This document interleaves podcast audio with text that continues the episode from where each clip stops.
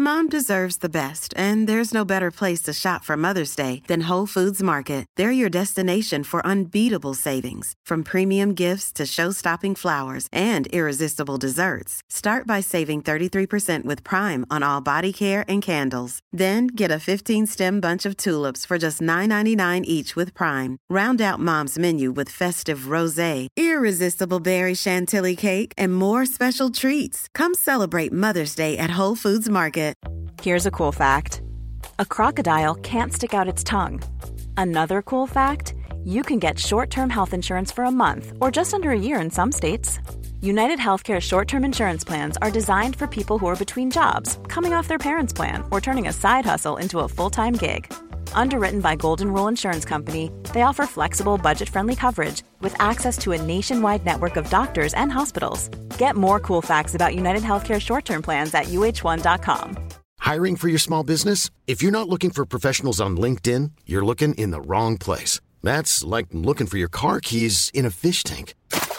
LinkedIn helps you hire professionals you can't find anywhere else, even those who aren't actively searching for a new job but might be open to the perfect role. In a given month, over 70% of LinkedIn users don't even visit other leading job sites. So start looking in the right place. With LinkedIn, you can hire professionals like a professional. Post your free job on linkedin.com slash people today.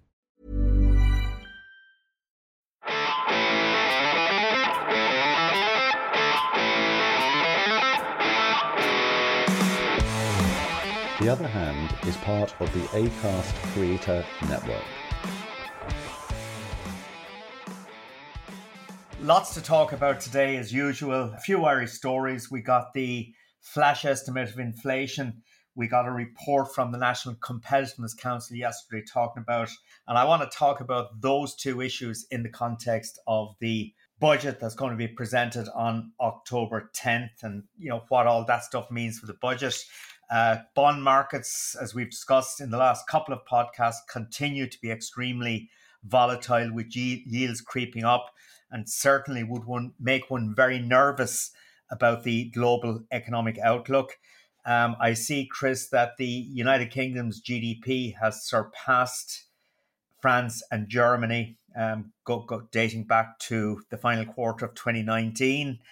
And um, we've got inflation data out of the euro area, but generally we see ongoing signs of extreme weakness in the eurozone economy. And indeed, we saw something that we haven't really spoken about for years as economists. We got money supply and lending data out of the eurozone earlier in the week, um, if, which, if you believe in the importance of money supply, does tell a pretty stark story about what's happening in the eurozone economy. But if I may start off, Chris, with the Irish story, um, we got the flash estimate of harmonized the harmonized index of consumer price inflation, which is the eurozone a measure of inflation, um, a bit different than the consumer price index. In September, it increased to 5% from 4.9% the previous month. Um, and that's an increase of 0.1% in the month. So that downward trend in inflation in Ireland has certainly been arrested. Energy prices up 3.7%, food prices up 0.4%. The cost of living issues besetting the Irish consumer uh, continue to feed into the system. And of course, with oil prices rising, uh, that does pose a significant challenge for the government as it introduces the budget on October 10th. The National Competitiveness and Productivity Council, which used to be the National Competitiveness Council, it yesterday published its Competitiveness Challenge 2023 publication. Um, and it made four recommendations for long term strategic policy in Ireland. One is to reduce the cost of doing business. Secondly, to significantly improve the planning, the development, and the delivery of infrastructure. Third is to accelerate the progress on the usage and generation of energy in line with climate targets. Uh, that's obviously renewable energy. And finally, to enable stronger productivity growth through research, development, and innovation. Okay, Jim, the reason. Can I ask you a question yes, there? You can. Did, did they ask for apple pie and ice cream?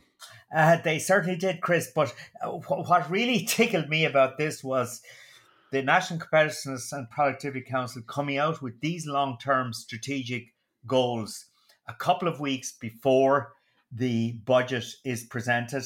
And that is a budget that is going to be extremely um, expansionary. On October 10th, the government is going to introduce a package of 6.4 billion before any changes are announced. That comprises of 1.1 billion in tax cuts and 5.3 billion in core expenditure increases. And on top of that, there will be a series of temporary measures to address the cost of living crisis, to address the cost of doing business. The, the government is talking about schemes, particularly in relation to energy, to help small businesses. Okay, so uh, they also talk about reducing the tax burden on middle income earners. And I think what's going to happen there is we will see some reduction in the USC. We will also see um, an increase in the 40,000 threshold at which one enters the top rate of tax. And we're also going to see the government deciding to proceed with the recommendation to increase the minimum wage from 11 euro 30 to 12 euro 70 next year. So what I'm describing there, Chris, is number one, an expansionary budget package. Number two, a budgetary package that is very short term in nature.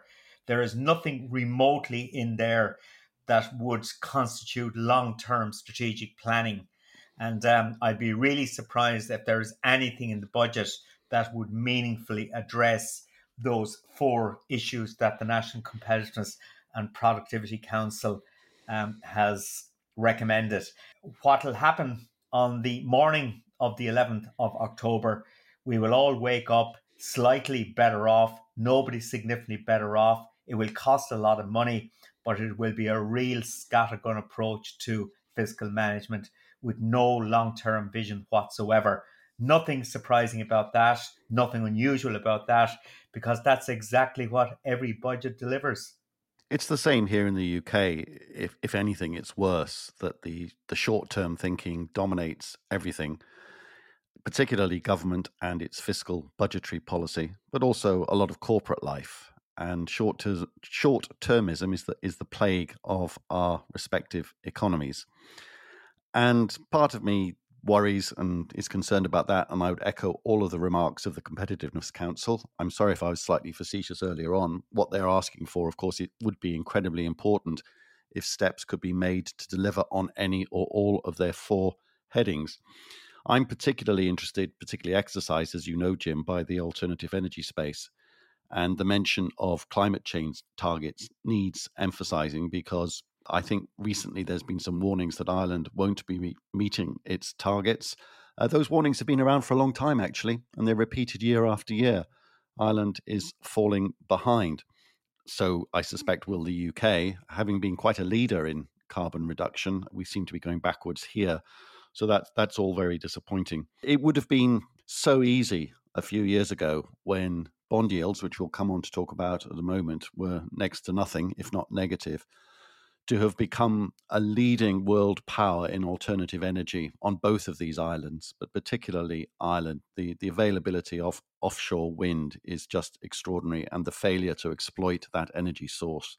I think future generations will condemn us. But the, the comments about infrastructure are also uh, well made. The opportunity to do the country's infrastructure better, in a way, has come and gone and now with government borrowing costs being what they are, it's a whole different ballgame. But as you said, Jim, this is a same old, same old budget uh, with a bit more money to play for, perhaps than than is usual. A bit less than last year, but nevertheless expansionary, which you know I suppose is better than the alternative.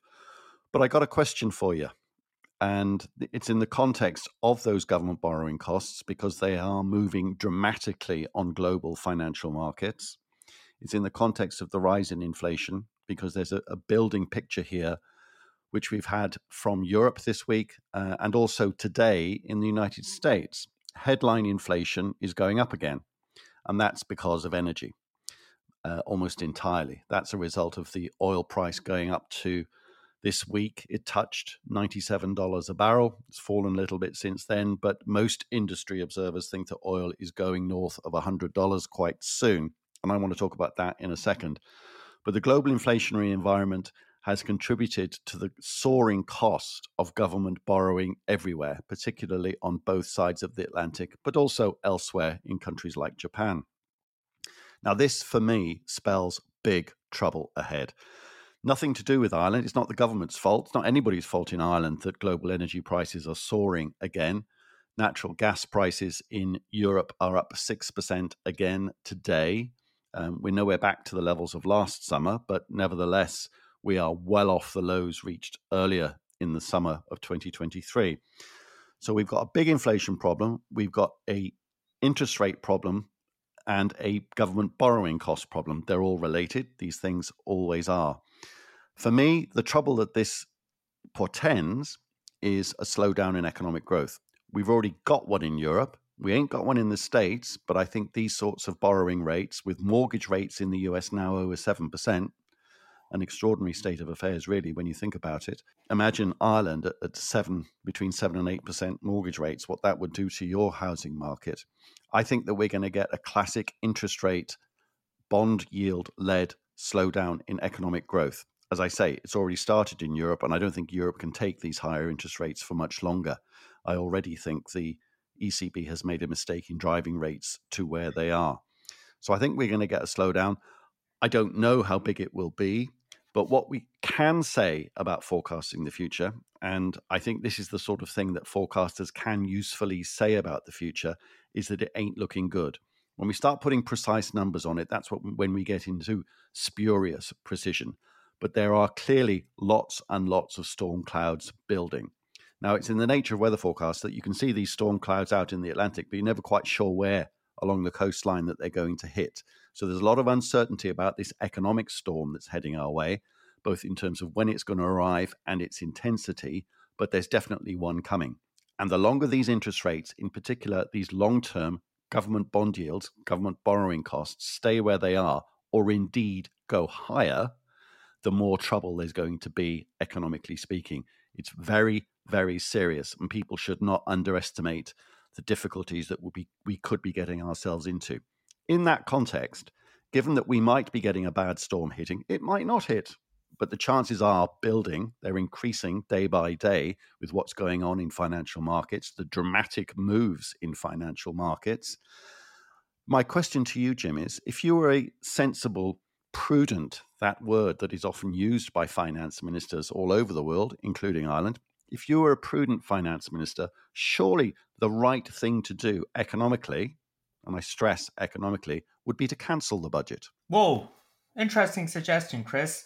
Uh, if I may first reflect on you know some of what's happening in the euro area, you've mentioned the slowdown, and we got a lot of evidence this week. Uh, money supply growth, depending uh, number one how much you believe it number two what measure of money supply you look at but m1 which is a very narrow measure of money supply fell by 10.4% in august which was a record decline um, m3 which is a broader measure of money supply fell by 1.3% um, but underlying all of that is the fact that net lending to households and non-financial corporations is weakening significantly so clear signs of um, an interest rate driven slowdown in the euro area economy. Uh, German retail sales on Friday morning declined by 1.2% um, during the month of August. Um, Dutch inflation actually has fallen to the lowest level in seven years, which is quite extraordinary. But uh, what we're seeing here is a picture of a significant slowdown in the euro area economy. Uh, you talk about bond yields under significant upward pressure. Um, although it's not happening yet, inevitably you'd feel that has to feed into equity markets. So it's an incredibly uncertain global backdrop.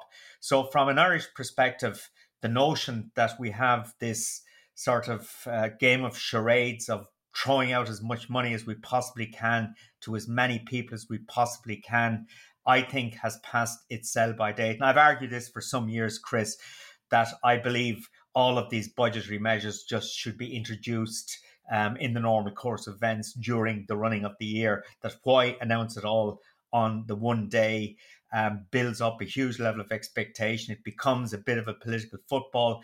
And I can assure you that the budget that's going to be introduced next Tuesday will be, or sorry, Tuesday week, will be inappropriate. um, but it will be derided by opposition politicians as being too miserly, not spending enough money. So whatever they do, uh, the opposition politicians won't be happy, and that's the nature of democratic politics, I guess. Uh, but the bottom line is that it's a massive expenditure of resources without achieving very much. And in the context of a significant potential, a potentially significant slowdown in tax receipts over the next few years, particularly on the corporation tax side. And global events will heavily determine that. Uh, the notion that we spend all of this money in short term measures does not make sense. So, Chris, I would be delighted to see a decision being made that the budget should be cancelled and that just this should become part of normal day to day running of the countryside. But um, it's very naive to even talk about this. It ain't going to happen.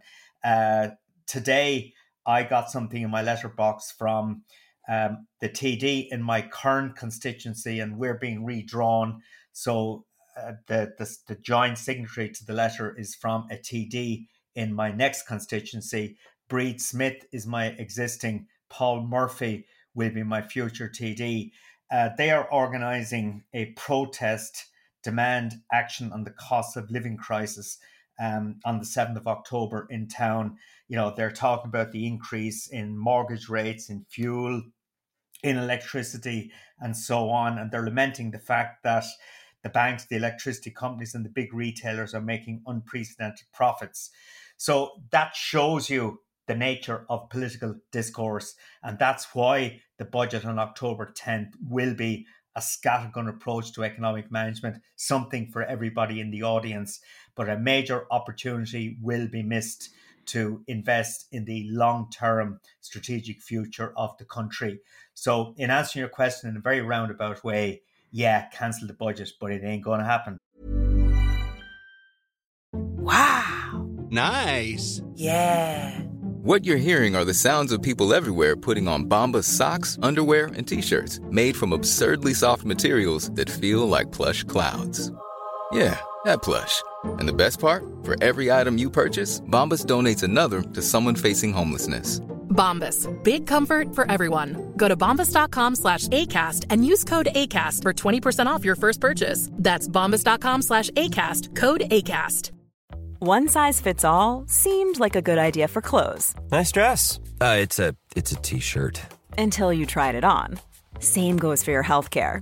That's why United Healthcare offers a variety of flexible, budget friendly coverage for medical, vision, dental, and more. So, whether you're between jobs, coming off a parent's plan, or even missed open enrollment, you can find the plan that fits you best. Find out more about United Healthcare coverage at uhone.com. That's uhone.com. Yes, I agree. Of course, it's not going to happen. But the idea is you batten down the hatches when a storm is approaching. And economically speaking, that is equivalent to cancelling the budget.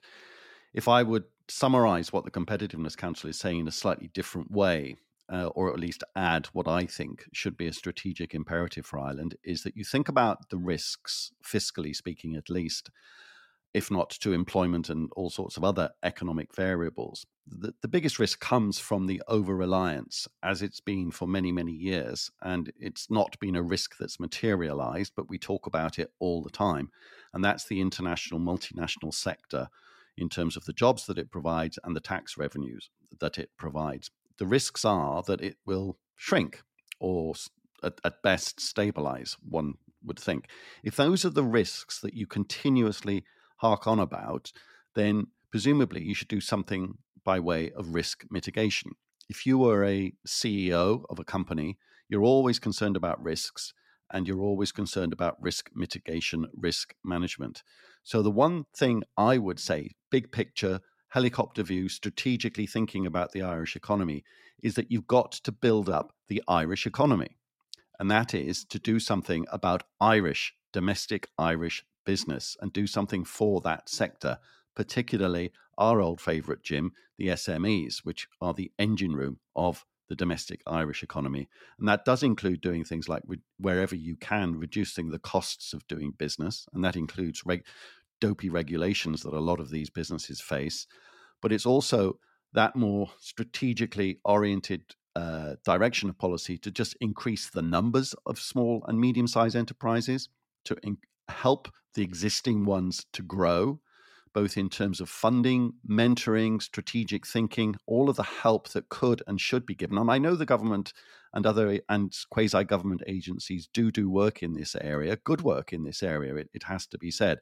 But I would throw the kitchen sink at it now and because of a that storm that I was talking about is a short to medium term risk, but more I think because of the long term risk facing the econ- the economy of being over reliant on the international sector. So therefore, just get some heads together to think about how do we grow the Irish economy, and I don't see much sign of that happening. I would actually regard that as a strategic imperative. And of course, a bit like the budget being cancelled, there's not much chance of that happening either, is there, Jim?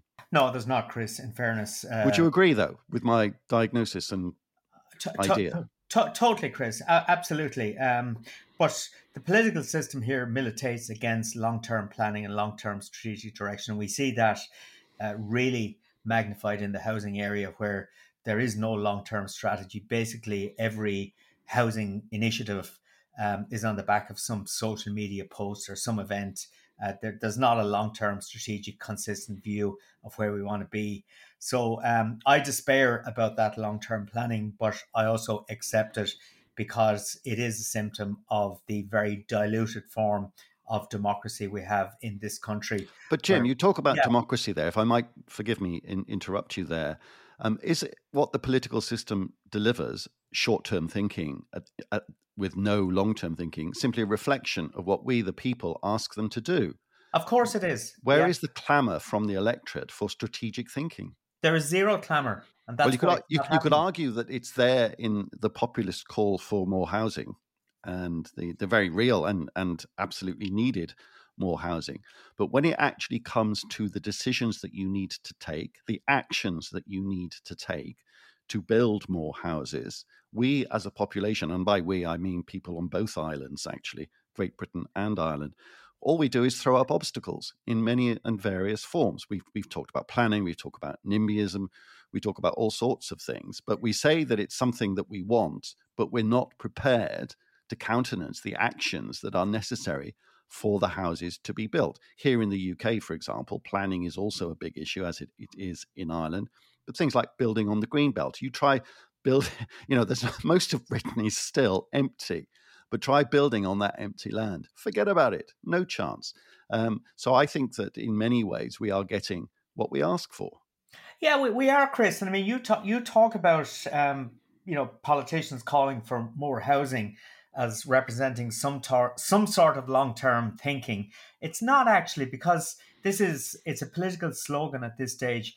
And if you look at uh, politicians, particularly from Sinn Féin, People Before Profit, um, and indeed the Labour Party, um, and, and it's not unique to those three parties, but they're the ones that make the most noise about the housing crisis because they're all in opposition. But if you look at the number of objections that those politicians from those parties have actually launched against housing developments. And it's not just against sort of private residential, it's against social and affordable developments. So clearly, this is about politics. It has nothing to do with long term strategic thinking. And for politicians in this jurisdiction, the long term does not extend beyond the next election. That who, the who can blame them? Because that's that's what we ask of Nobody them. complains. We vote for them, absolutely. Mm. And you see the party that makes the most populist promises ahead of the next election will do best in that election. And indeed, we are seeing that being reflected in Sinn Féin's polling at the moment, which continues to strengthen. Um, I'm not blaming Sinn Féin for all of this because I, I, think you look at every party across the spectrum and you get the same sort of behaviour. So it's just a race to the bottom in terms of the political system and um, how the economy is managed. So I, I would hold no faith whatsoever in the ability of the political system to deliver or in the ability of the electorate to insist upon that sort of long term strategic thinking that is essential to the long term prosperity of the Irish economy and indeed of Irish society. I despair. I'm going to ask our next guest on the podcast, who is a returning guest, our neuroscience professor, Shane O'Mara from Trinity College Dublin. about all of this because there is a a school of thought, and I've seen the chief economist of the Bank of England make speeches about this, the ex chief economist of the Bank of England, about the bits of the brain that we use that determine whether we are short or long term thinkers. And it's all to do with um, the limbic part of the brain and other bits of jargon that I can't quite remember. Um, that seems to determine whether we do think long or short term. I'm going to ask him: Is there anything that can be done to persuade us to use a different part of our brain when it comes to these sorts of things? I suspect I know the answer, but it, it probably is going to be an interesting conversation. You see it. You see short termism everywhere. You see it in stock markets. You see it in in all sorts of different areas. The best people, the best investors in stock markets, I, I, think actually are the ones that do engage the bit of the brain that thinks beyond the next 10 minutes and are able to see their way a little bit through the fog to the extent that you can. They're honest enough about how much you can forecast the future, but they're also smart enough to be able to discern some of these longer term trends. And that's where you can make the big money in financial markets. Um, unfortunately, there are just so few of these people around. But you see this reflected, uh, as we have just said, in political life.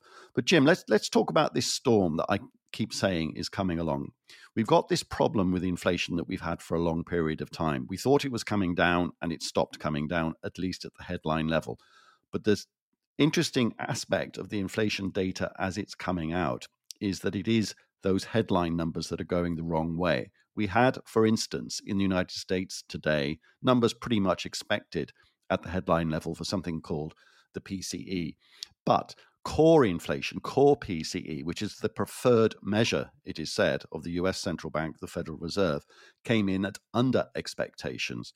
So it seems that one of the things that we're observing is that domestically generated inflation in the economies in which we're interested is coming down. Headline inflation may not be, but that's because of things beyond central bank control, i.e., oil prices. So, what do you think that means for interest rates? Are they going to continue to put interest rates up or do the higher for longer thing because of headline inflation about which they can do absolutely nothing? Or are they going to respond to the domestically generated inflation, which does seem to be coming down? The right thing to do, in my opinion, and in many economists' opinion, is to respond solely to domestically generated inflation. You can't compartmentalize these things absolutely with a hard line between them because obviously one can bleed into the other. If you have headline inflation going up at, because of energy prices, if that starts to feed through into all other costs, particularly wages, then you've got to do something about it.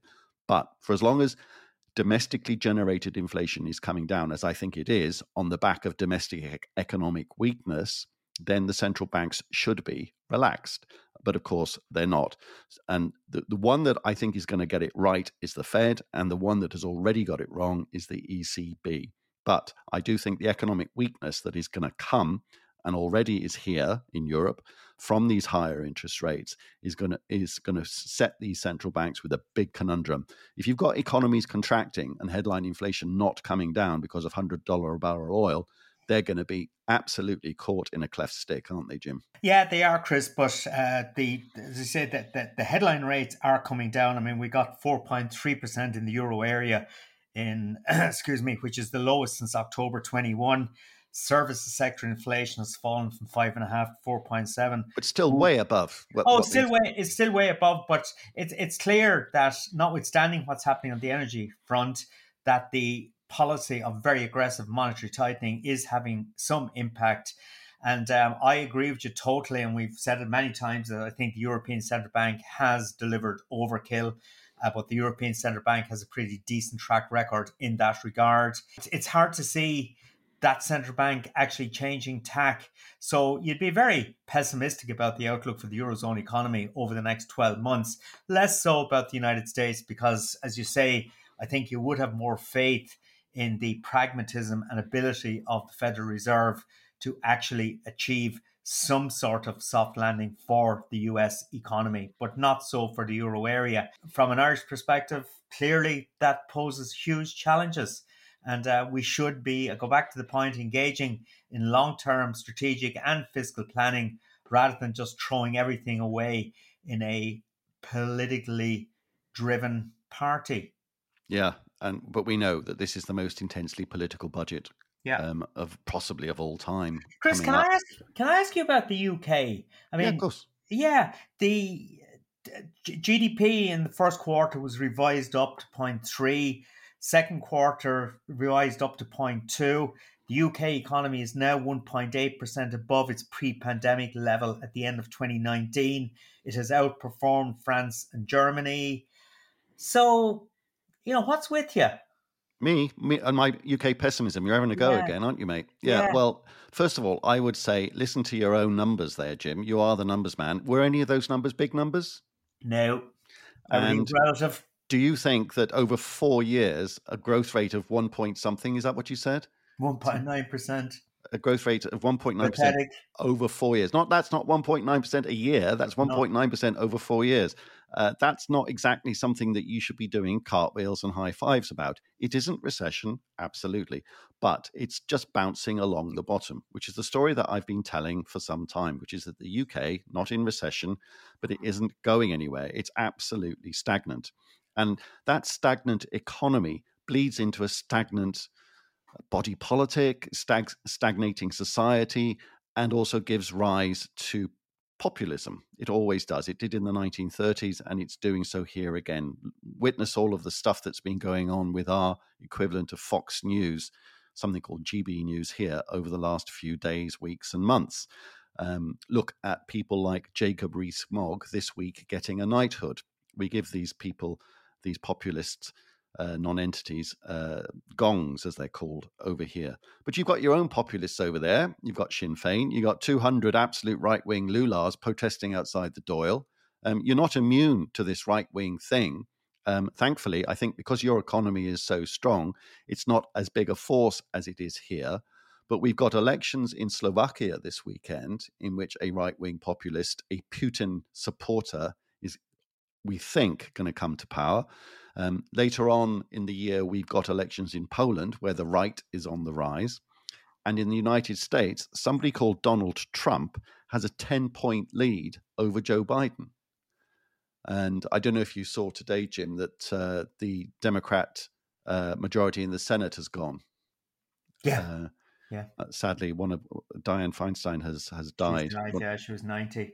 Mm. um, I think she's been ill for some time. I'm not quite sure whether the, a Democrat then gets nominated to take her seat. I think that's the way it works in the States, but I'm not 100% sure. Um, but anyway, we do have great political change and in all countries, the rise of the right to a greater or lesser extent. As I say, it's not very much in Ireland, but it's definitely there. And I think that this also is another reason why, economically speaking, you batten down the hatches um, because you, we, we have got great political upheaval at the moment. And I think there's potentially, particularly and obviously in the United States, more to come. So the UK, going back to your original question, sorry, I have digressed enormously. Um, it's bouncing along the bottom. Um, it's not doing anything that surprises anybody. It certainly isn't growing in any meaningful way. We certainly do not have anything like your growth rates. Um, and you're now going to start saying, well, what about France and Germany? We're do- the UK is doing better than those two countries. Yes, they are. Yes, the UK definitely is with these GDP revisions. And I'd say a number of things about that. One technical, one is GDP. I remember um, a speech given by a politician here in the UK a few years ago to a crowd saying about how GDP is growing and that things are, you know, are looking up because of GDP. And a member of the audience say, well, that's your GDP, it's not mine. Real incomes in the UK have been stagnant now for nearly 15 years. Uh, the other thing is comparing yourself to France, France and Germany is not exactly a high bar for those comparative purposes.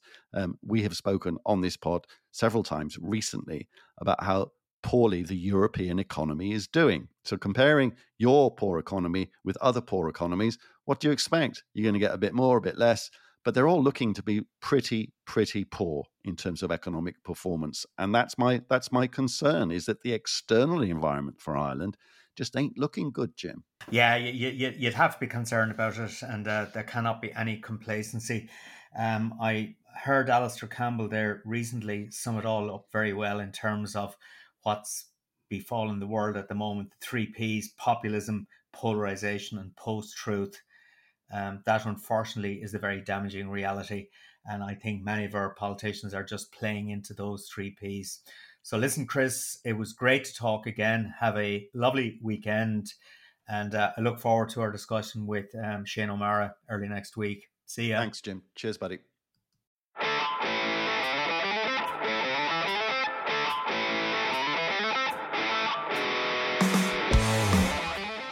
You have been listening to Chris Johns and Jim Power on The Other Hand.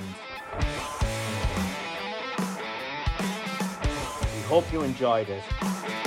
Our back catalogue of podcasts can be found on our Substack account www.cjpeconomics.substack.com or on podcast platforms such as Apple and Spotify. If you would like to listen to the podcast free of advertisements, you can sign up to our Substack account. Comments and feedback are much appreciated.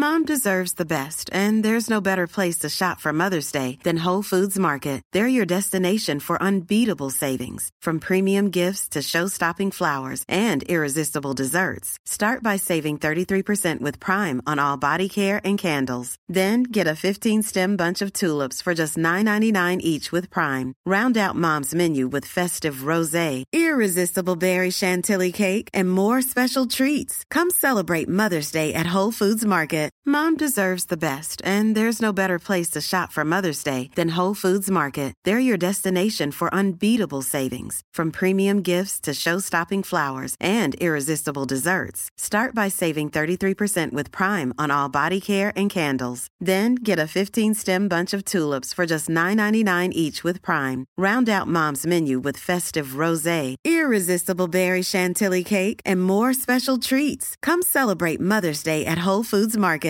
Even when we're on a budget, we still deserve nice things. Quince is a place to scoop up stunning high-end goods for 50 to 80% less than similar brands. They have buttery soft cashmere sweaters starting at $50, luxurious Italian leather bags, and so much more. Plus, Quince only works with factories that use safe, ethical, and responsible manufacturing. Get the high-end goods you'll love without the high price tag with Quince. Go to quince.com/style for free shipping and 365-day returns.